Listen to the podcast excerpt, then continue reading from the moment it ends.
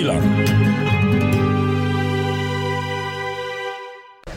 Ja, sådär. Det var ekonomipunkten avslutad grabbar. Då har vi nästa på agendan är marknadsföring och PR. Ja, du menar marketing and promotion? Ja, ja. Ja, ja förlåt. Eh, Ja, Danne, visst hade du någonting på gång där? Ja, men visst. Jag har ju fått in en liten blänkare i eh, Kasseses lokaltidning i Uganda på sidan 33 där eh, efter ekonomiindex. Har jag fått in en liten. Rockhyllan-annons? Ja, mm. Ja, men toppen. toppen. Spännande, jättekul. Jag är också väldigt nöjd och glad över att säga att Bosse, han har lovat att ha en meet and greet. Ni vet på skroten 15 minuter utanför Eslöv. Ja. Ja, det blir på tisdag vid trefikat. Då vet du vad han gör? Han bjuder på hembakade massariner och bryggkaffe. Åh, finns det läsk också? Nej, Ja, men fan vad bra ändå. Jag älskar att träffa lyssnare sådär. ja, det är fantastiskt. Snyggt pastorn. Eh, jag har ju varit inne på digitala plattformar. Eh, tänker displayer eh, kommer det rulla eh, Rockhyllan-annonser på. Eh, vid spårvagnar. Mycket folk. Eh, hela nästa vecka blir det nattetid då. Eh, Fick ett eh, toppendeal där eh, i Krakow. Jättemycket folk i Krakow. Ja, absolut. Ja. Ja. Fan, det känns ju skitstabilt grabbar. Bra magkänsla nu. Ja, alltså nu kommer det lossna för oss. Välkommen längst bak i bussen. Ja, där sitter vi. Välkommen längst bak i bussen på linje 135, för det är också avsnittets nummer eh, med Rockhyllan med mig, Anders Hapslund. Danne McKenzie. Och pastor André? Idag är rubriken All PR är bra PR? Frågetecken. Exakt. Eller? Ja, Ja. lite så. Så Vad ska, vad ska vi göra? Varför? Ja, vi ska prata om eh, PR. Promotion alltså. Just det, promotion. Viktigt, viktigt. Vi är ju redan S på det här, men det finns de som har jobbat ett antal år längre än vad vi har gjort med det här. Ja, Så vi får en gäst idag. Ja. Vem? Jenny Wahlroth. Mycket intressant. Och det kommer bli, eh, eh, det finns, om man gräver i det här i musikvärlden, så finns det en och annan misslyckad eh, PR-manöver. Men också lyckade. Ja, det gör det. Säkerligen. Det ska vi prata om. Både och, ja. Ja. Och vi ska även prata om... Eh, ja, vad skulle vi prata om, André? Ja, men en by i eh, Dalarna. Ja, det ska vi göra. det ska vi prata I om. närheten Ja. av den stora dalahästen man har svårt att klättra upp Ja, men precis. Och så får det ju massor med musiktips också. Nya band. Ja, att upptäcka. Men också någonting elakt, vidrigt och ganska farligt. Uppskurna armar. Oj. Ja. Oj. Hos musiker liksom. Som Ja. också blev någon form av PR kanske sen. vi får reda ut det. promotion. Ja, Tillsammans med, med Jenny. Eh, så det blir eh, eh, som vanligt 200-300% snack och idag blir det en marknadsföringsverkstad. Promotion. Sa vi ju. Ja, just det. Promotionverkstad. Ska vi köra nu? Promotion. Rockhyllan med Haslund, Mackenzie och pastor André. Ja, men då rullar vi igång Rockhyllan 135 på allvar genom att säga välkommen till vår gäst Jenny Wahlroth! Välkommen hit Jenny! Tack. Vad kul att du är här. Tack. Det tycker jag med. Ja, vad härligt. Tror jag. Ja, Ja, det är ingen fara. Så det. Värre blir det. hur det går här om en liten stund. Eh, Jenny, du har jobbat massa år med promotion och i musikbranschen och vi har massa historier vi vill försöka tanka av dig på, såklart. Vi tänkte börja med att du ska få höra ett exempel för att se om det var bra eller dåligt. 2008 så skulle eh, Buck Cherry, bandet, släppa eh, en platta. Och när första singeln skulle komma, som heter Too Drunk, så eh, råkade den läcka ut. Så det var hundratals som fick tag i den här innan. Och Det gick ut pressreleaser om hur upprörda bandet var och fansen ska ju få tillgång till, till eh, vår musik liksom först och sånt där, inte på det här viset. Och, och tyckte, satt och ojade sig för det där. Och sen visade det sig att det var deras manager som hade läckt låten innan. Men visste, bandet, flit, men, visste, men visste bandet om det här? Det förtäljer inte historien. Man kan ju undra. Vet inte. För att eh, han ville helt enkelt att det skulle bli ett eh, snack om. Precis som det blev nu. Nu pratar vi om Buck Cherry. Ja. All PR är 13 bra PR, senare. eller? Mm. Det här var väl inte så lyckat kanske? Nej, men jag tycker inte om när man luras. Det Nej. är väl mest det. Nej, okej. Så det där är ju en, alltså det är en bra idé, för att folk pratar ju om bandet. Och vi pratar om det Och då har 13 år man senare. gjort något sina... Ja, exakt. Det är ganska bra för ett ganska mediokert band. Ja. Ja. Ja, men då får det väl vara bra då, fast att jag inte Du, tycker ja, att man ska precis. ljuga. Mm, nej, jag förstår. Men eh, okej, han jobbade i någon mån med promotion. Men vad gör man när man jobbar med promotion? För om vi ska förklara för någon som inte vet, för det hör man ju jämt. Ja, jobba med PR eller liksom, vi måste ha hjälp med promotion. Vad är det man vill ha hjälp med då egentligen? Synas i media, kort och gott. Eller synas överallt egentligen. Att man ska se till att man syns. Sen får man ju skillnad på, det är skillnad på marketing och PR, alltså marknadsföring. Då köper man ju plats, då annonserar man ju. Eh, PR, promotion är mer att eh, folk skriver om det för att det är bra. Typ Sweden Rock skriver om Satan takes a holiday, eller Mm. vilket band det nu gäller. Mhm. Man vill alltså komma in Aha. och få medialt utrymme. Exakt. TV, radio och print. Ja, Okej, så marketing är någonting man kan skaffa själv och, ja, det kan man alltid köpa. ja, och det andra är någonting som man förhoppningsvis får andra att göra. Exakt. Ah, Då är det Ja, just det. få Då är det ju spännande. Hur hamnar man där? hur man hamnar i media eller hur man hamnar med Ja, att göra det här jobbet. ja vi, vi kan ta båda, men hur hamnar då ett band, låt säga det, i eh, en radiostation eller en världskänd podcast, låt oss säga Rockhyllan? Ja, till exempel. Nej, men då hör ju jag av mig till Rockhyllan och frågar. Som nu. Nu jobbar jag med ett band som heter Horndal. Då hörde jag av mig till dig och försökte att ni skulle ha Horndal som gäster. Men då ville vi ha dig istället. Ja, precis. Vilken vändning. Fick jag komma hit Ja, istället. det var, hur ofta Det var hände lite det? då? roligt att mejla bandet och bara, tyvärr, de vill inte ha er. Men, Men. Okej, så ditt jobb som PR-manager, eller vad kallar vi det? Ja, Låt oss säga. Promo, ja. Ja, är alltså att höra av dig till olika medieformer och fråga om de vill ta in det här bandet. ja, kortfattat. Uff, Men det är ju inte så att man sitter och hör av sig till alla. Alltså jag har ju ett kontaktnät, jag använder ett uh, utskickssystem. Gula skickar jag sidorna? Ut, eh, ja, men, nej, men så skickar jag ut pressreleaser. Ja. Sen brukar jag göra en plan med varje band. Eh, Innan man börjar jobba så brukar jag försöka höras på telefon eller att man ses. Och Då brukar jag ha gjort en plan innan att ja, men det här är väl rimligt att vi försöker få till intervjuer i, och så brukar jag lista media, typ att de här, de här, de här och så visar jag bandet och så får de säga, ja fast de där vill inte vi prata med. Eller varför har du inte med de här? Så Mm, att man okej. kommer överens om vad man ska göra. Så att inte jag sitter och jagar, det är inte så att jag jagar allt liksom. Utan då har man ju den här mallen man går efter. Just det. Men du, jag tänkte på bandet som du jobbar med nu då, Horndal eller Horndal, beroende på vart man är i Sverige. Eh, där går det ju bra. Det går de, fantastiskt de bra. syns ju överallt, så där Jag har du ett bra jobb. Mm. Ja, ja, tack. Det har gått jättebra. Men det hade aldrig gått så bra om det inte vore för att bandet har gjort en så otroligt bra skiva och har, alltså det är sån storytelling. Ja, men de är, Det duktiga, de är duktiga på det själva också och liksom promota sig genom det de gör, alltså Ja. med, med De den här hade storyn. ju ett sånt färdigt koncept. Liksom. Det Precis. går- Ja. Men jag, jag kommer backa lite där. Vad är det som gör att media ska ta in det här bandet? Varför ska man göra det? Om vi, tar, om vi tittar från medias vinkel. Vad är det som gör att vi ska ta in det här bandet som du så gärna vill promo om? Mm, det är jättesvårt. Det är därför, alltså, eh, jag vill, eller jag jobbar inte så mycket med det här egentligen, för det nu är det ganska svårt, för det finns inte så mycket media kvar. Alltså den enda rena musiktidning vi har, som inte är liksom nischad, det är ju Gaffa.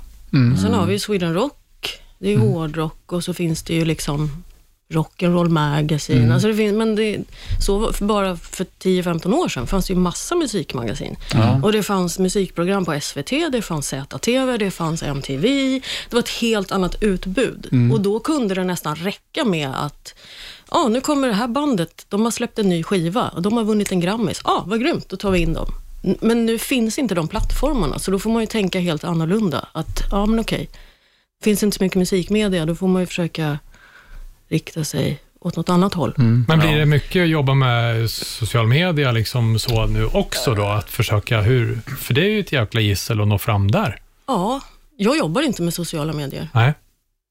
Där dog det. Ja, men för det jag skulle Ja, fråga, nej, men för det var faktiskt min Ja, fråga, men- så här, vad, vad är gränsen i ditt jobb? Ja, det Ja, men det där är olika. En Mm. del gör säkert det, fast jag är inte så bra på sociala medier. Nej. Jag vet inte om jag är så förtjust i hela konceptet heller. Nej.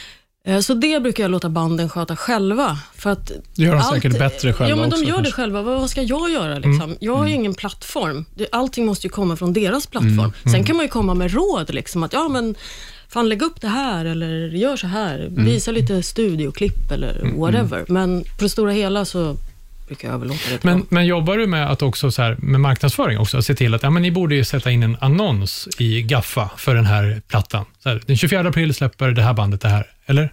Gör du det också? Ja, egentligen ska jag inte göra det, men jag Nej. brukar lägga mig i där. Ja, det hänger lite ihop tänker man. Jo, gör ju det. Mm. Ja, så jag jag förstår. brukar ändå försöka Jag förstår. Men du, när vi snackar om Buck Cherry-misslyckandet, känner du till något bra sånt här misslyckande som har blivit tagit skruv? Eh, nej, men jag har en rolig grej som hände, som var, eller rolig, det var ganska deppigt.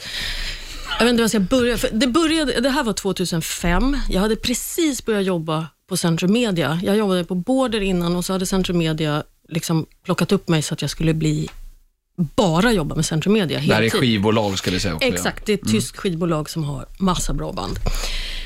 Eh, och då hade, det här var januari och så kväll, en kväll så var Dark Tranquility, ett band som ligger på Centrum Media, de hade kommit högt på topplistan. Så vi var ute och firade, för de bor i Göteborg och jag bor i Göteborg. Så vi var ute och käkade middag och firade topplistan, snackade skit och så kom vi in på, de skulle spela i Israel bara några dagar senare och jag frågade om det. Jag bara, är det helt okej liksom? Typ bojkott och sådär. Och de var så tvärsäkra att vi spelar överallt. Musik har ingenting med politik att göra och det här liksom, vi, vi kör överallt. Jag bara, okej, fair enough. Sen, dagen efter, det är så sjukt att det kom precis dagen efter, då får jag ett mail från en i bandet som bara, ja alltså det här blir ju konstigt när vi satt och pratade igår om att vi absolut inte vill ha med politik att göra, men det här är, det här är inte okej. Då visar det sig att jag blev helt matt. Centrum Media, hade, Centrum Media USA hade tryckt upp 20 000 promoplattor med ett urval av alla deras bästa band som de skulle skicka till The Troops i, vad var det då de var? Irak eller Afghanistan. Och det var ganska tätt inpå som den här Michael Moore-filmen hade kommit. När man får se hur soldaterna, liksom, när de sitter i sina stridsvagnar, det är som dataspel. För det, allting är ju på en skärm, jag de vet. sitter med lurar och så satt de och lyssnade på så här stenhård metal för att bli så här pumpade. För att döda. Ja, och det var ju lite deppigt. Och då dyker den här, att Centrum Media skulle s- skicka 20 000 plattor till så här support the troops. Jag bara, nej!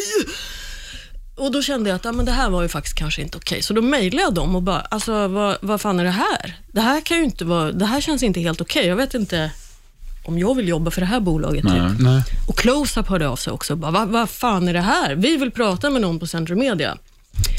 Och då blev det ju ett jävla hallå. Och de hörde av sig till han som var chef i USA och sa att det här kommer inte bli något bra. Och sen, då drog de in hela skivan. Och dagen efter så ringde han i USA och bara, oh I'm so sorry. Och förklarade att vi är absolut inga, liksom, för det vet jag, de flesta på Centrum Media är ju liksom vänster, vegetarianer, pacifister. Jag vet ju det. Men han förklarade att i USA, liksom support the troops, det handlar inte, alltså det är inte som vi ser det. Ja, okej. Utan att det kan lika gärna vara att grannpojken i armén, liksom, de har en helt annan kultur. Men jag tyckte ändå att, ja fast det spelar ingen roll. Alltså det här, Napalm Death var med på den här skivan. Fattar ni? Nej, och det var dåligt. det som gjorde mig så upprörd, att de hade gjort det här utan att fråga banden. Ja. Och det blev ju uppenbarligen banden upprörda över också. Såklart, för det är de Eftersom som Dark. Tranquility hörde av sig till mig och Ja. bara, vad, vad fan är det här vi är med på? Vi har Ja, de var okej." med på den också. Ja, och de hade inte okejat det. Nej. Och Napalm Death var med. Alltså fatta. Oklingande namn för att vara med på... Alltså, Sånt där det händer ju tyvärr jättemycket. Om vi ser presidentvalet i USA. Många artister har ju gått i taket för att ha använts under valkampanjen. Ja. De inte har allt från Bruce Springsteen till Bon Jovi och vad det nu har varit som Ja. används på fel plats enligt dem själva. Liksom. Det där är jävligt svårt. Ja, men jag Eh, tänker att man det måste kan bli ju cleara det med Ja, artisterna det kan man, man, tycka. använder. Ja. ja, men tänk som Donald Trump. Liksom. Han han eh, clearat det med, med de artisterna han spelade eh, på sina kampanjer. han inte. Nej. Nej. Hörrni, vi ska eh, rulla på med ännu fler eh, saker som kan gå både bra och dåligt och gräva i historien. Men eh, Särken ser ju väldigt välstruken ut, pastor Andrea. Ja, den är fylld med vårpollen också, så vi ska se hur det här går. Jaha, därför det svider lite grann i näsan. Pastorns psalm. Ja, det är en pandemi, det är pollen ute. Och sen har vi den här omställningen från mörker, som vintern bjuder på, till vårens ljus. Åh. Det är tre tunga saker att handskas med. Mm.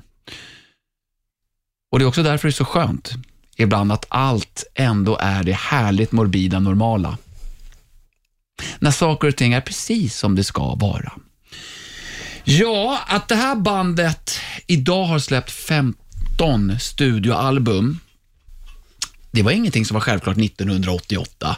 Eh, och kanske redan då var det en regntung, eh, dag i Buffalo som stadens grundlag ändrades för all framtid. Eh, och då kanske det var genom att man fick höra det här.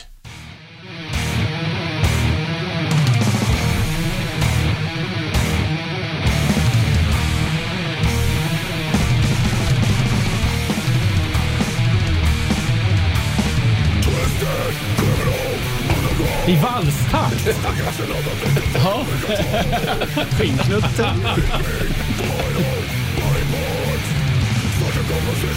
Ja, det svänger i katten. Det här passar André, den dag vi går på ditt bröllop. Då blir det bröllopsvals till den här. Tre, Fast inte i kyrkan, Anders. Nej. Ja. Jenny, känner du igen? Kan du gissa? Nej. Nej.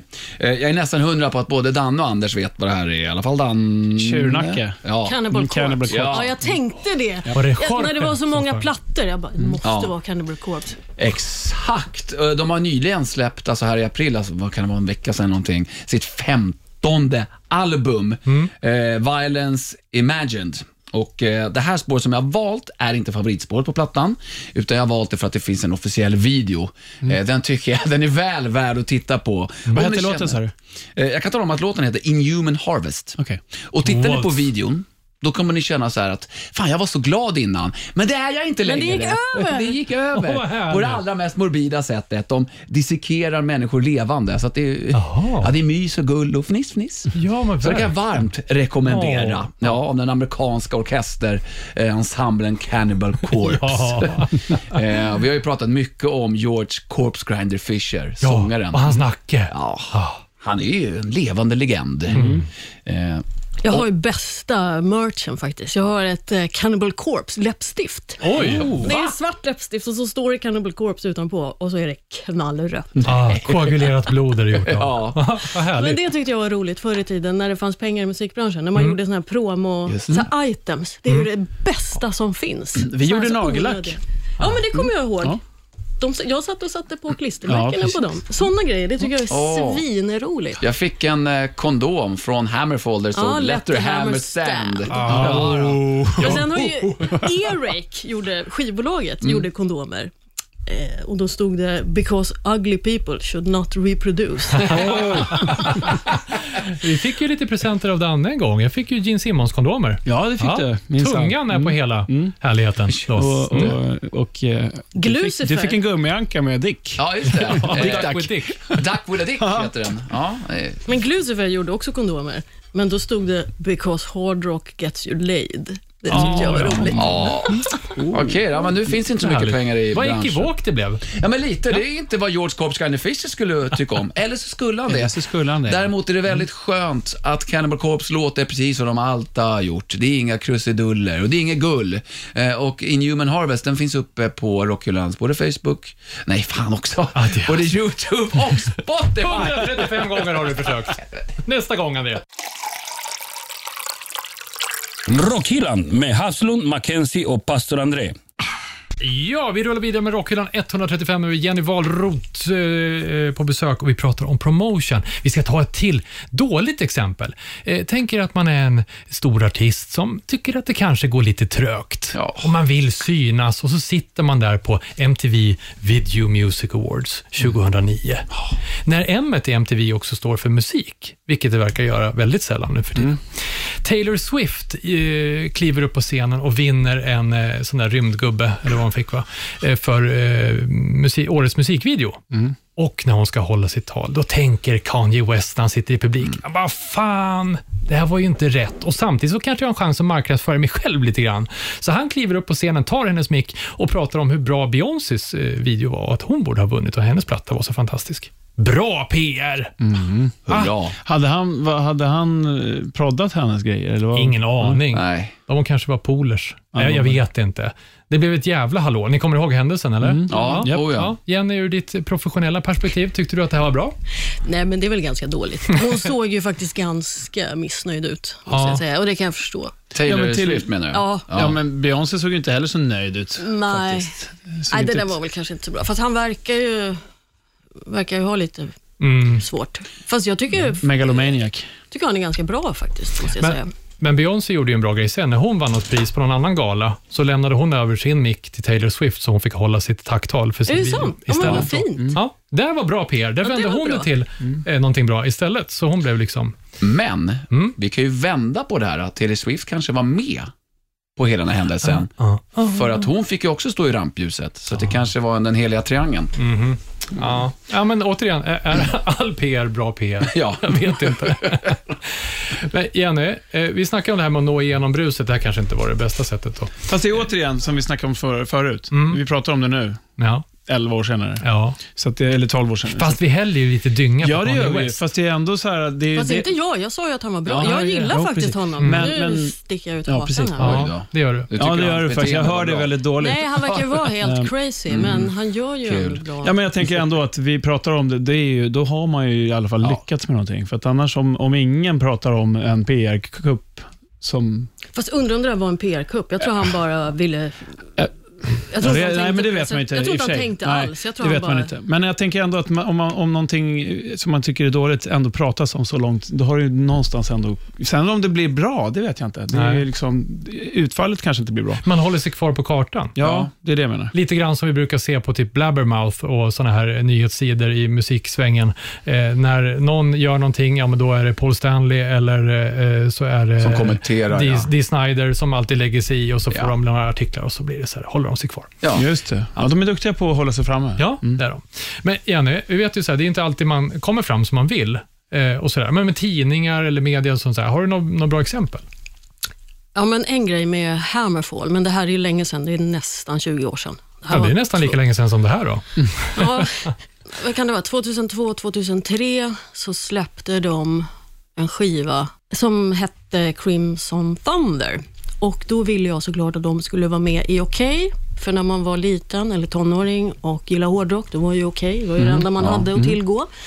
Så då tänkte jag, fan vad fett, Hammerfall måste vara med i Okej. Så jag hörde av mig till Anders Tegnér och han var inte ett dugg imponerad, för han tyckte att nej men alltså vi måste ju ha någonting, antingen måste det vara ett snyggt band så att man kan sätta upp på väggen, eller liksom det måste vara något speciellt, så han var inte intresserad. Och då kände jag att det var väl själva fan. Ja, elakt. Men sen så typ två dagar senare så fick jag veta att eh, hela vårt kontor skulle rivas. Det skulle renoveras. Så då kom jag på, då ringde jag Anders Tegnér igen och bara, vårt kontor ska rivas. Kan vi inte göra så att Hammerfall kommer hit och slår sönder kontoret så att det blir som en grej? Och det, det tyckte jag var jätteroligt. Så då fick, då fick de vara med. Men det var ju skitroligt. Hammerfall kom upp till Stockholm, så hade de med sig sin stora Hammerfall-hammare. Och så slog de sönder allting som skulle rivas. Och vi byggde upp så att det var som mitt kontor, fast jag var inte med. Det var en annan tjej, vi satte där. Så stod de med sin hammare och slog sönder och så var det massa glas och så slog han sönder en glasruta och så stack Oskar och eh, Joakim in huvudet liksom i fönstret där det hängde. Oh, och sen Nej, jag vill skulle, inte höra. när, de, nej, det, när, när de skulle tillbaka, då skrapade Oscar, han skar upp hela underarmen. Alltså det var helt sjukt. Det, bara, det var blod överallt, det var svinstort och de var ju här och skulle göra, eh, det var ju en PR-dag. Så vi hade ju massa intervjuer efter det här. Vi skulle åka till ZTV, men det blev ju ingenting för att vi, då var, vi var ju tvungna att åka till akuten. För han skulle sy. Men var alla tvungna att följa med? Nej, men, Hålla handen. jag och Joakim och Oskar åkte in och så ringde jag ZTV och bara, alltså jag tror inte vi kan komma, förlåt, vi måste åka till akuten. Och vi hade allt det här på film, för jag hade filmat med Oskars egna kamera.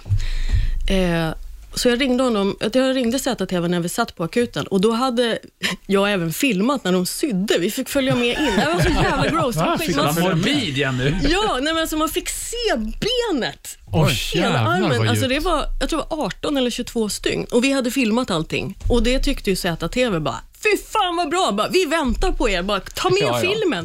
Så jag trodde ju att det här kommer inte bli, vi ställer in ZTV. Mm. Men då väntade de. Så vi kom senare och så fick de vara med, Oskar med bandage och så visade de filmen med, när han, de visade faktiskt både när han gjorde illa sig och när han sydde. Oj Ja, men jävlar. det var ju... Bra planerat Jenny. Ja, för det där med så rätt, det var ju bara en slump. Eller? Eller? Men du, vilken genialisk idé du ändå fick där. Att de skulle slå sönder eh, kontoret. Men det är så man får göra med, när det är svårt att få in. Då får man försöka komma på något annat. Mm. Och Det här var ju ändå en, det gick ju bra. Det var ju en rolig grej. Liksom. Ja. Det passar ju ändå okej, tycker jag, att de slår sönder. Mycket bra. Ha, Det är, nästan, det är nästan värt att fira lite med musik nu, känns det som. Ja. Ska vi göra det? Det har blivit dags för Anders albumspår. Anders albumspår. Ja, mina damer och herrar. I helgen så tittade jag på en dokumentär om ovanliga frimärken från Österrike. Nej, gjorde jag inte. Det eh, kan säga att symboliken var lite grann kopplad till din eh, t-shirt idag, pastor Andrea. Jätte. Du har en get på den och så ritar man en sån här femuddsstjärna runt, så blir det ju ett pentagram.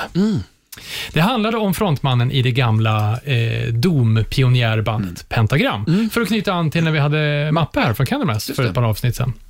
Eh, så eh, tillsammans med Candlemass var ju också Pentagram ett av de pionjärerna där. Ja, vad låter de som? Ett lite oborstat, eh, skitigt och lite skevt, härligt och bra eh, Black Sabbath någonstans, såklart.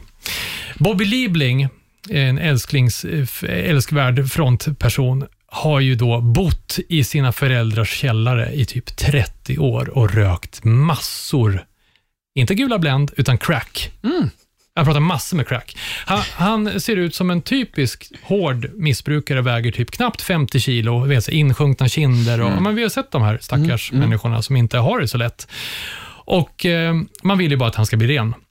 Han har bandage över armar och händer. Eh, för att han eh, Varje dag så måste han rensa sig mot de här små svarta prickarna som han har, eh, som han vet är parasiter, men det är ingen läkare som hittar dem. Så att han kör någon sån här cleaning process varje dag. Och han vevar upp, alltså det är, hud, det är slamser av hans armar, liksom, så han sitter och kliar. Eh, Men så finns det då, apropå promotion, en kille som är någonstans i blandning mellan kompis, fan och manager. Du pratar om Sean Pelletier. Ja, känner du Ja. honom? Ja, Ja, härligt. Hur då? eh, han var manager åt ett band som heter In Solitude, som Ja. är mina kompisar. Nej. Och ett av Sveriges bästa band. Ja, Men han känns ju som en superschysst kille som verkligen hänger sig. åt- Pellet ja. ja. han är toppen. Han vill verkligen att Bobby Ja. ska bli ren. Ja, han det går äl- sådär faktiskt. Ja, du har sett dokumentären eller? Last Days Here heter den. Finns att hyra på streamingtjänster och sådär. kan jag rekommendera. Den handlar mer om det här med missbruk. Alltså don't do drugs, säger jag bara. Eh, han vill ju verkligen få Pentagram på eller framförallt Bobby på fötter, för så här är det. Sen 70-talet när Pentagram drog igång, så är det bara Bobby som har varit den mittpunkten på det här. Resten av medlemmarna har bytt som vi byter kalsonger varje söndag. Eh, och eh, så är det bara. Eh, och han kämpar och det går upp och det går ner. Och det är återfall.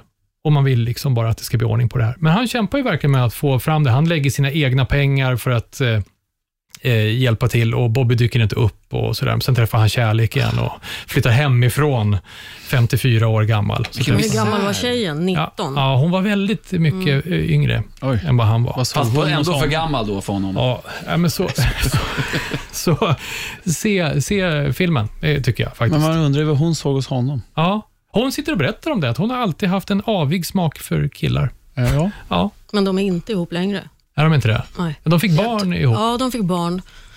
Sen var det någonting, han fick någon restraining order, men jag kommer faktiskt inte ihåg om det var till henne eller till hans mamma. Mm. Ja, det var lite, det var ja, nog- det var lite både och, för att han eh, har lite problem. De har ett breakup eh, mitt i filmen också. Nu har vi spoilat dokumentären. Ja, fast det gör väl ingenting. Han hade väl eh, lite trubbels med att slå folk som han hade i sin närhet. Ja, precis. Och hans föräldrar har ju lagt ner väldigt mycket pengar på honom. Jag tror de säger att de har lagt ner en miljon dollar på honom för att liksom hålla honom hemma. Och, Och ren då. Alltså. Nej, allt annat än ren. Ja, men jag tänkte han- om de hade försökt att hålla honom ren. Ja, jag vet inte. Nej. Jag tror det. Kanske Han- var de som providade honom med droger. För att han skulle bo hemma. I källaren. Ja. Hans pappa var ju väldigt eh, framgångsrik karriär och var någon form av rådgivare åt eh, flera presidenter, typ Nixon och Carter och sånt där. Ja, men då har ju alla kontakter för att fixa droger också. Ja, ja, ja, mycket crack i Vita huset. Ja, ja. Bra Danne. Absolut. Ja, Danne, du löste fallet. Ja, ja, nej men i alla fall. Eh, Pentagram har hur som helst gjort en hel del eh, bra musik. Jag har inte lyssnat jättemycket på dem, men eh, deras platta, debutplatta som de släppte först eh, 85, sen gavs den ut igen 93 och 2002 och så vidare, de här olika vevorna.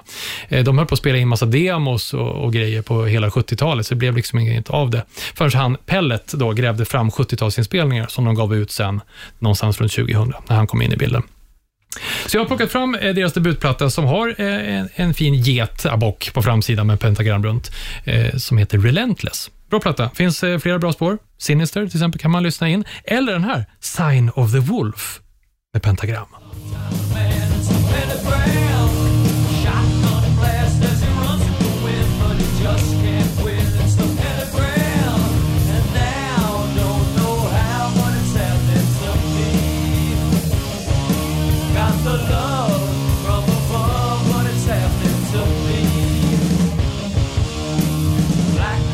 Han är med. Ja. Svänger katten. ja, verkligen. Jag älskar produktionen.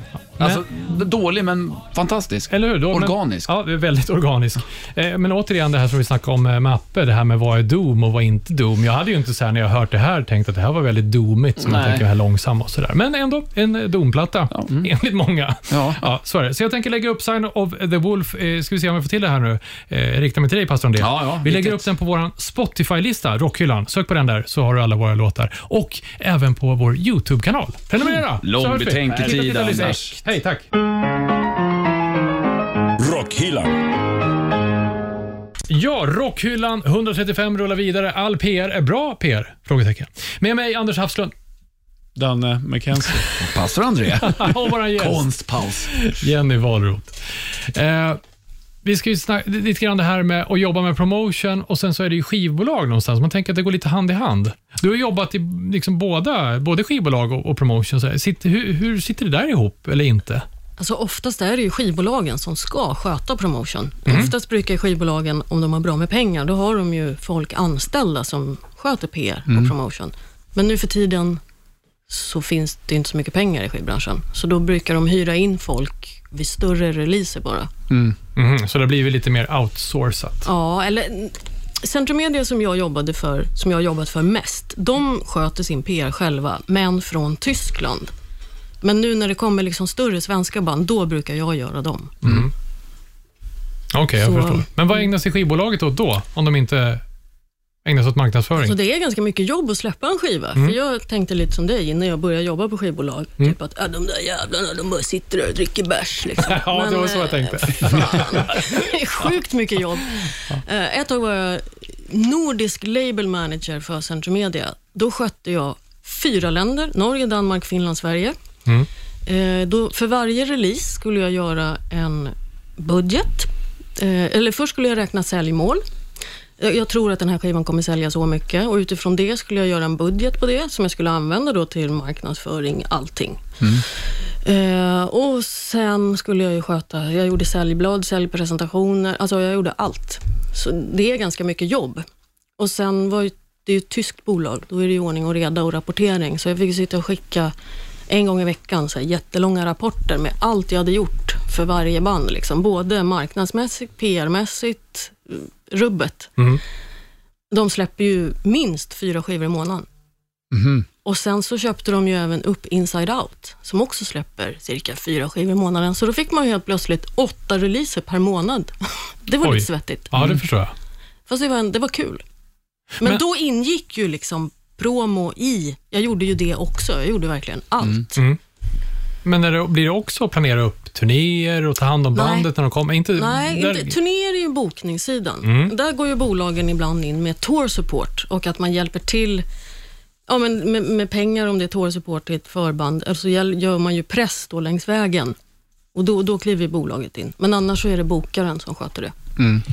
Men Allt då, sånt. då var du alltså nordisk ansvarig, sa du det? Ja. Och då är det alltså din uppgift att se till att banden hamnar då i, får medialt utrymme, även i andra länder utanför Sverige. Ja. Och hur gör du det? För du har ju, kontaktnätet kanske inte är lika brett utanför Nej. Sverige. Nej. Finland var det faktiskt en tjej som skötte allting. Okej. Hon var top notch och det funkade hur bra som helst. Men jag skötte Danmark och Norge och det är väl inga direkta hårdrocksband, eller hårdrocksland, speciellt inte Danmark. Nej, Vad har de? En metaltidning. okej. Ja. Så hur går man tillväga i det fallet? Nej, det är inte så mycket att göra när det inte finns någon media att tillgå. Liksom. Han dricker öl bara. Ja, det gör man i Danmark. ja. Ja, den skiter i resten. Ja. Men är det också att se till att skivorna kommer i skivställen ute i skivaffärerna? Nej, det är ju säljarnas jobb. Ja, Då, när jag jobbade som nordisk label manager, som det så fint heter, då låg Central Media och Inside Out under EMI. Vi, de, EMI var vår distributör, så att EMI hade ju en säljavdelning. Jag gjorde ju säljbladen och gjorde presentationer för säljavdelningen, typ att nu är de här med där och där och bla bla bla. Men det är deras jobb att sälja det till butik sen. Mm. Men vilka är dina kontakter på bandsidan då? Man snackar, har ni att göra med artisterna själva mycket då, eller blir det någon, eh, mm, något management mer? Eller? Det är helt o- Du menar när man gör PR-jobbet? Eller? Ja, eller både och. Ja, det men det var helt- också. Det är helt olika från band till band, så egentligen finns det ingen mall. En del band vill inte alls prata med någon PR-människa. Då får man gå via management. Mm. Eh, Och ibland så får man gå direkt till bandet. Och då är det oftast någon i bandet. Och... Är det några särskilda artister som har varit så extra härliga att ha att göra med på något sätt? Nej. Nej, de är ohärliga. Du menar bra eller? äh, de Ja, men som Danne liksom. Jag är ganska ohärlig. Pain in the ass. Nej, men Napalm Death är ju ett extremt trevligt band. De är Jaha. så jävla ödmjuka. Det kan man inte tro när man ser och hör dem. Nähä. Så Nej. grindcore. Anders, du älskar ju Napalm Death. Ja, det gör jag. Du är en grindcore-kille. Ja, Du har ju sett dem uppe Ja, i, du har ju sett dem uppe i Gävle. Just det. Okej. Nej, Anders såg dem i Gävle. Han kommer inte ens ihåg det tror jag, för att han har förträngt det. Och, och, och, det var Anders och, och pastorn som var uppe och såg det. ja. Och då sa Anders bara, vad är det här? Jag var lite rädd. Blek i Jag ansiktet. stod där mitt i moshpiten och förstod inte vad som hände. Mm. Ja, ungefär så. Men vadå, de är, de är Nej, men extra Napalm trevliga Death är otroligt. De är så jävla trevliga och så jävla ödmjuka. En gång när jag bodde i Göteborg så skulle de komma dit och spela in en video. Så de skulle vara där i två dagar och då fick jag hjälpa till med det. Eh, Fixa massa skit i videon och köra runt dem och bla bla bla. Och då hade jag ett företagskort från Centrum Media. Och då skulle vi gå ut och äta då två kvällar efter videoinspelningen på dagen. Och när man säger så till ett band, Luktar dyrt. Ja, men det blir så. så här. Nu ska vi gå ut och käka, jag har kortet. Då går ju, alltså, alla väljer ju att gå till ett flashigt ställe och så beställer de skitmycket dyra saker bara för att skivbolaget betalar. Men när jag la fram det till Napalm Death, att eh, vi ska, vi får, vi ska gå och käka, liksom, var vill ni gå? Oh, we saw a really nice falafel place down by the central station. Och det var ett sånt där ställe, ett hål i väggen där en falafel kostar 15 spänn. Jag bara, okej. Men alltså, ni Go får for gå... it boys. Ja, jag bara, men alltså ni får gå, vi, vi kan gå var ni vill. Mm. Oh, it's really hard to find a decent falafel in Birmingham. Okej. Så då gick vi dit och så tog alla varsin falafel och en folköl. Jag tror notan slutade på typ 200 spänn. Nej. Blev det inte så? Och så var det samma sak dagen efter, för de var ju där två dagar. Jag bara, okej, okay, same procedure. Dinner, where do you wanna go? Oh, that falafel was really nice. Det var inte så att du fick skit av skivbolaget? Så här, bara, men du måste ju behandla Nej, dem de väl var, ju, nu. de var ju jätteglada. Ja, okej. En annan gång var jag var på Bröderna Olsson med Meshuggah. Den utan notan den var, inte på 200 spänn kan jag säga. Nähä, de betar igenom hela shotlistan. Ja, vi var där två dagar ska sägas, tror jag vi var där. Och så var det Hela faktiskt massa journalister. det var lite journalister med också, men det var ju fan över 30 papp tror jag. Men som, om man jobbar på skivbolag, är man inte lite nervös då när man kommer tillbaka dagen efter med representationsnotan och sådär? Eller är det här en utmaning som man, alla kollegor då har, kanske, när man går ut med band på det här viset? Jo, det är klart man försöker hålla ner kostnaderna. Mm. Det, det var ju inte så roligt att skicka den där notan. Men vad ska, det var ju massa journalister Ah, och, okej. och alltså, Mm. vad ska man göra? Nej, Ja. nej, nej, ni får inte dricka mer här nu. Nej, du ska ju ändå representera bandet samtidigt som skivbolaget, så det blir det är svår sits att vara på. Ja. Men Sugar är också ett band som är otroligt roligt att jobba med för Mm. övrigt. Mhm. Bara för att de är så jävla roliga. De är ju helt sjuka i huvudet. De är På supersköna. ett bra sätt. Men så, Jenny, om vi... Eftersom du har ju med dig kortet även idag. Jag har ju inte det. Jo då, falafelkortet tar de alltid med sig. Blinka falafel där nere på hörnet, så kände jag jag mig är hungrig. jättehungrig när vi pratade om det här. Men jag har en fråga här. Hur ser en, en bra dag ut? Alltså, när vet du att du har gjort ett bra jobb? Kan du se ett resultat utav det? Ja, men det är om bandet syns mycket i media. Då blir jag glad. Mm. Då ser man ju att det har gått bra. Sen behöver inte det betyda, som vi pratade om, det behöver inte betyda att det ger bra försäljningssiffror. Man kan ju synas överallt, men inte en jävel bryr sig. Alltså, Men det är ju två skilda ting egentligen. Ja. Ditt jobb är ju att få dit dem. Det är inte Ja. att försäljningen ska eh, ta vid. Nej, men det är inte alltid det går hand i hand. Liksom. Nej. Nej. Men för att man ska kunna göra ett bra PR-jobb, alltså själva grunden är ju att det är en bra skiva. Det är ju, det fin- man kan inte kringgå det. Liksom. Det är Nej. ju, Det går inte att polera upp en bajskorv som man brukar säga. exakt. Nej, vadå? Skivbolaget tror ju förmodligen på det här bandet eller det nya albumet och därför vill de komma ut med det. Lite extra. Ja. Och Fast då- jag jobbar, jag tack, nu är jag frilans. Så jag tackar inte ja om det är något som jag inte vill jobba med. Jag säger bara ja till det som jag verkligen vill jobba med och faktiskt ser en möjlighet att ja, men det här bandet kommer faktiskt folk kanske vilja skriva om. Mm. Men det är lite lyxigt att kunna välja också, för det kanske inte är så kul heller att jobba med en bajskorv, som ni nämnde. Nej. Alltså att försöka göra det när man vet från början att det kommer att vara dödfött. Ja, fast jag jobbar ju extra inom LSS då, då så att jag kommer inte undan det där med där. bajset ändå. Ja, okej. Men det finns en annan marknad eh, bortsett från band och sånt. Det är podcast. Jag, vill, jag ville bara flika in det här, så att du vet att eh, podcast kan man också promota. Du menar att jag ska börja promota er? Det var du som sa det! Vad. Av en händelse. När man blev eh, hungrig på både falafel och vi pratar folköl och sånt där. Vi ska snacka om det här, vi ska bara lägga in en väldigt lång jingel, känner jag. Så jag blev sugen på folköl och shots och grejer, så man undrar lite grann, vad, vad finns i backen, Danne? Ja, det får vi se. Öl. Eh, Åh, inte tomglas. Mackenzies freeback. Ja, det är ju lustigt att eh, du sitter här med oss idag som jobbar med Horndal. Eller Horndal. Ehm, och gör promotion för dem. Men nu tänker jag göra promotion för dem istället. Mm. Va? Och eh, Först och främst ska jag då säga att Horndal är ju ett band och en eh, ort Jo. i eh, Avesta kommun. Har ni varit i Avesta? Ja. Mm. I alla fall stannat med på Tank- macken där. tankat. Ja, Ja. Ridit på dalahästen. Ja, det är alltid lika klurigt att komma upp efter några öl. Ja, precis. Det är ja, två mil därifrån ungefär så ligger Horndal. Och, eh, det, det, den förra skivan den handlade om att järnverket där uppe, eller bruket som det kallades, lades ner för 40 år sedan. Och de har, de gjorde de en liten story om det. Och så den här nya skivan som heter Lake Drinker. Den anspelar då på sjön Rossen som finns i Horndal där Google planerar att bygga stora serverhallar, inte i sjön, men bredvid sjön. Och eh, så ska de använda vattnet från den här sjön att kyla ner de här serverhallarna med. Ja, det. Mm. Så först så ska man eh, göra ett kalhygge, som de säkert redan har gjort, och sen så ska det byggas hallar och så ska man använda det här vattnet. Och det tycker inte alla är så kul. Speciellt inte band, bandet. Så de skriver om den här historien, liksom, hur Google kommer och dricker upp deras sjö. Mhm.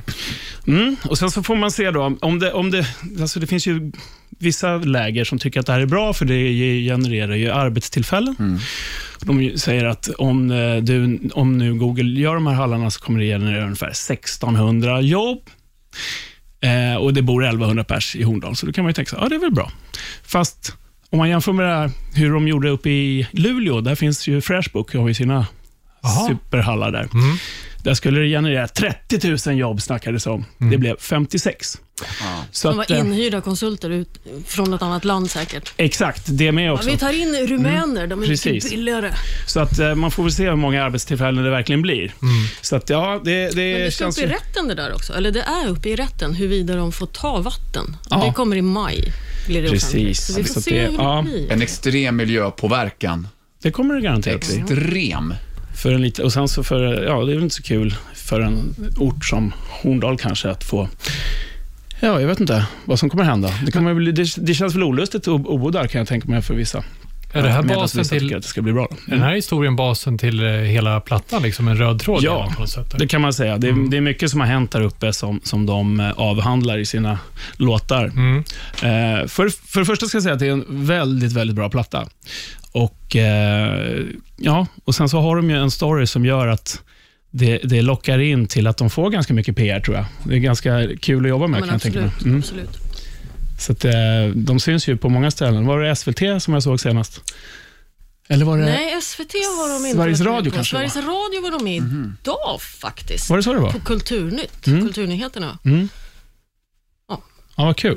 Nej, men skitbra band som jag verkligen tycker att man ska kolla in. Och Lake Drinker heter nya plattan. Och eh, Jag tänkte jag skulle ta ett litet smakprov på just den här låten Rossen, som är sky, eller sjön. Då. Jag höjer lite, Danne. Ja, Okej. Jag tycker att du man vill- höjer, Anders. Jag måste bara säga att de är så jävla bra live. Det ligger en livestream uppe på Avesta Tidning om man vill titta. Just det. Hemmabyggda skorstenar och hela skiten. Men nu lys- lyssnar vi in Horndalsrossen alltså. Hur var det med den där höjningen, Anders? Jag har maxat.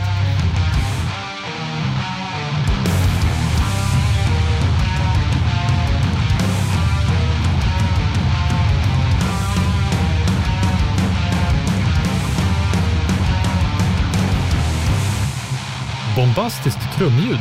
Och skitbra trumspel av Pontus Levan. Mycket bra trummis. Här, Det är en sån vacker uppbyggnad av en låt också.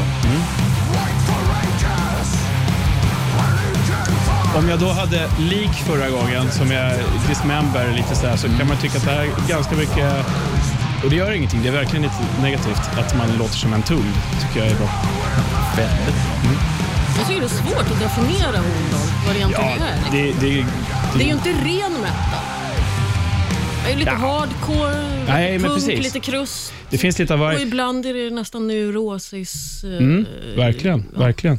Du, jag tänkte bara om vi skulle ta sista riffet här. 40 För, ja, precis. är Där kommer ett fint riff. Som, bra. eh, Så vi tar väl det på en gång. Det är samma låt. Ja, det är samma Ja. låt. Jag sa det till dem sist jag Det var alldeles för kort det här. Ja. Plus att dödsvrål är alltid bra. Pontus brorsa, vad är det han heter som sjunger? Henrik. Henrik, ja. Fast på den här är- sjunger Johan Jansson också. ja.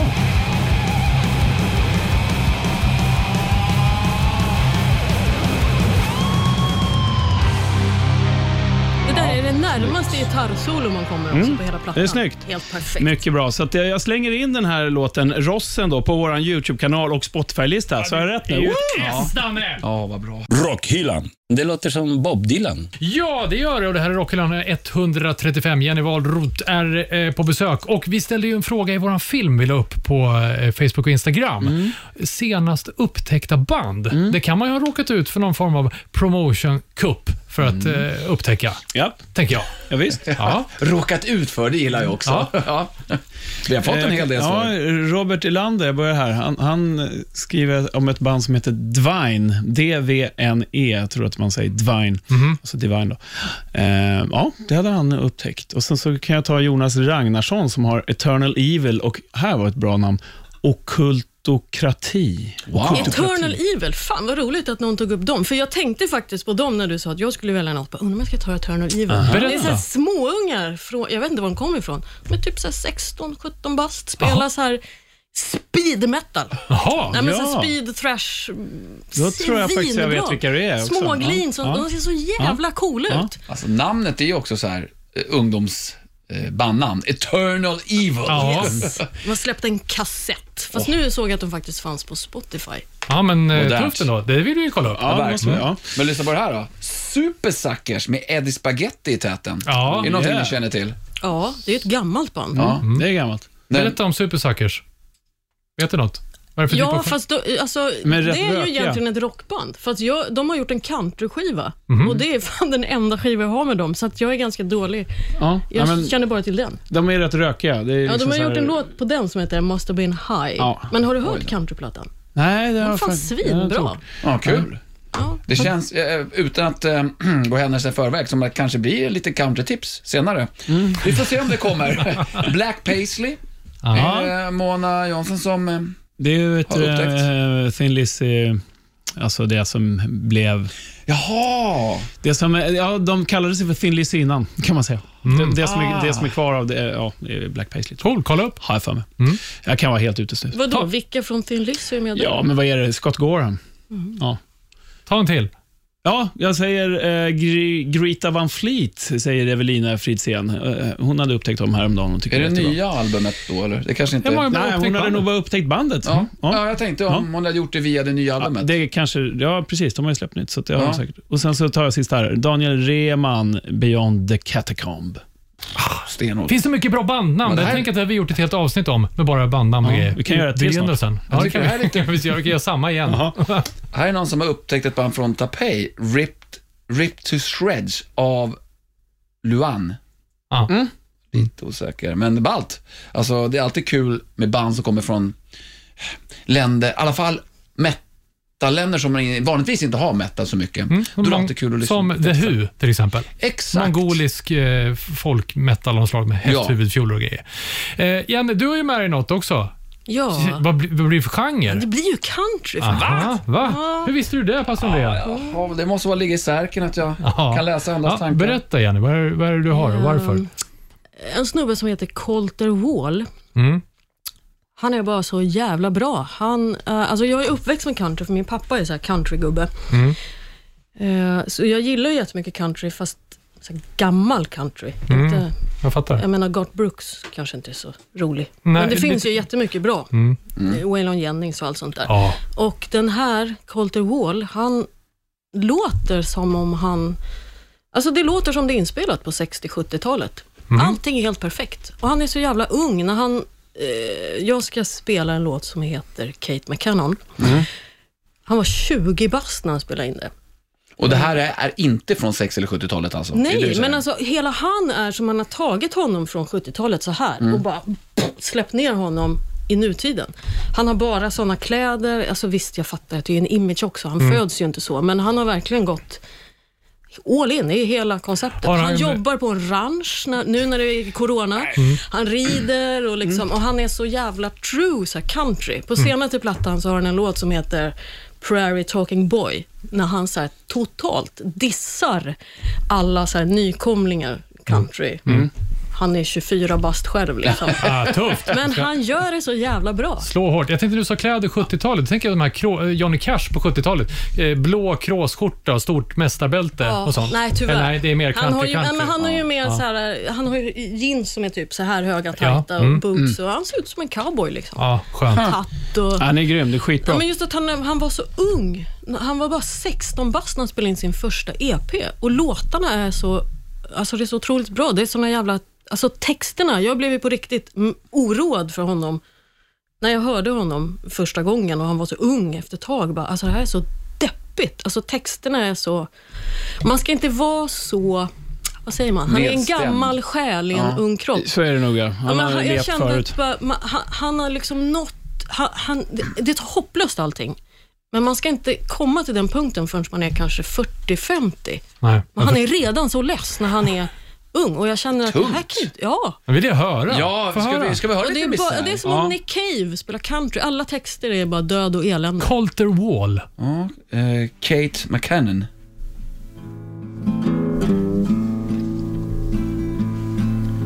Raven is a wicked bird. His wings are black as sin. Omöjligt att vara 20 år. Jag ser ju bara en stor mustasch And he på honom. floats outside my prison window. I röst. Within. Alla pratar ju om hans röst, men jag kan tycka att det är lite, alltså låtarna. Han är en sån otrolig låtskrivare. real low. It's hell to where you go.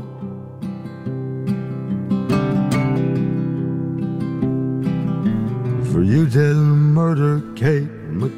Ja, det är stiligt. Jag behöver inte göra en patenterad scrollning. För Nej, det att behöver inte. det behövs inte när man gör Men här- jag, måste, jag måste säga att det här med Black Paisley som vi har pratat om. Ja. Förlåt, nu, eh, jag, jag bara kom att tänka på det. Jag sa ju helt fel. Det är inte alls det som jag sa. Det är ett svenskt band. Aha. Det har ingenting med sin att Nej, göra. ingenting Nej. alls. Jag, nu är jag, Men det är ett bra band ändå, Det från Lizzy. men nu kan vi återgå till det här. Det är skitbra. Ja, Ja, det här vill jag höra mer av. Du kommer få sån jävla bassning Ja, av det. Horndal sen. För Henrik Horndal är ju super Thin Lizzy-fan. Han var med i Scen-90-podden och pratade bara Thin Lizzy. Ja, jag kommer få Du kommer få sån jävla smäll. kolla. men det här- märker ni, märker vad hon gör nu? Promotion. Promotion. Hon promotar dem som ett slagsmålsband. Ja, just det. Jaha, men uh, Janne, du ska jättetack för att du har kommit hit. Men du är inte riktigt färdig än, det vet du va? Nähä. Nej, den där nervösa minen, den älskar jag. Så här är det. Vi ska avsluta det här avsnittet, promotion-avsnittet, med att skrika ut alla våra inre demoner. Och hur gör man det bäst? Ja, du tänkte högt rätt. Vi gör detta med ett power metal-skrik. Så att från... Jo då, det gör jag du. kan- Alla gäster har gjort det sedan urminnes tider och likaså Jenny Wahlroth. Hur är- Promotion-drottningen. Wallroth. Ja, Wallroth. Åh. Men power metal Power alltså. metal, du hade Ja, rätt. kom Jag igen räknar nu. ner. 3, 2, 1. Det blev ju mer indianskrik här. Okej. Tack för idag. Rockhyllan med Haslund, Mackenzie och pastor André.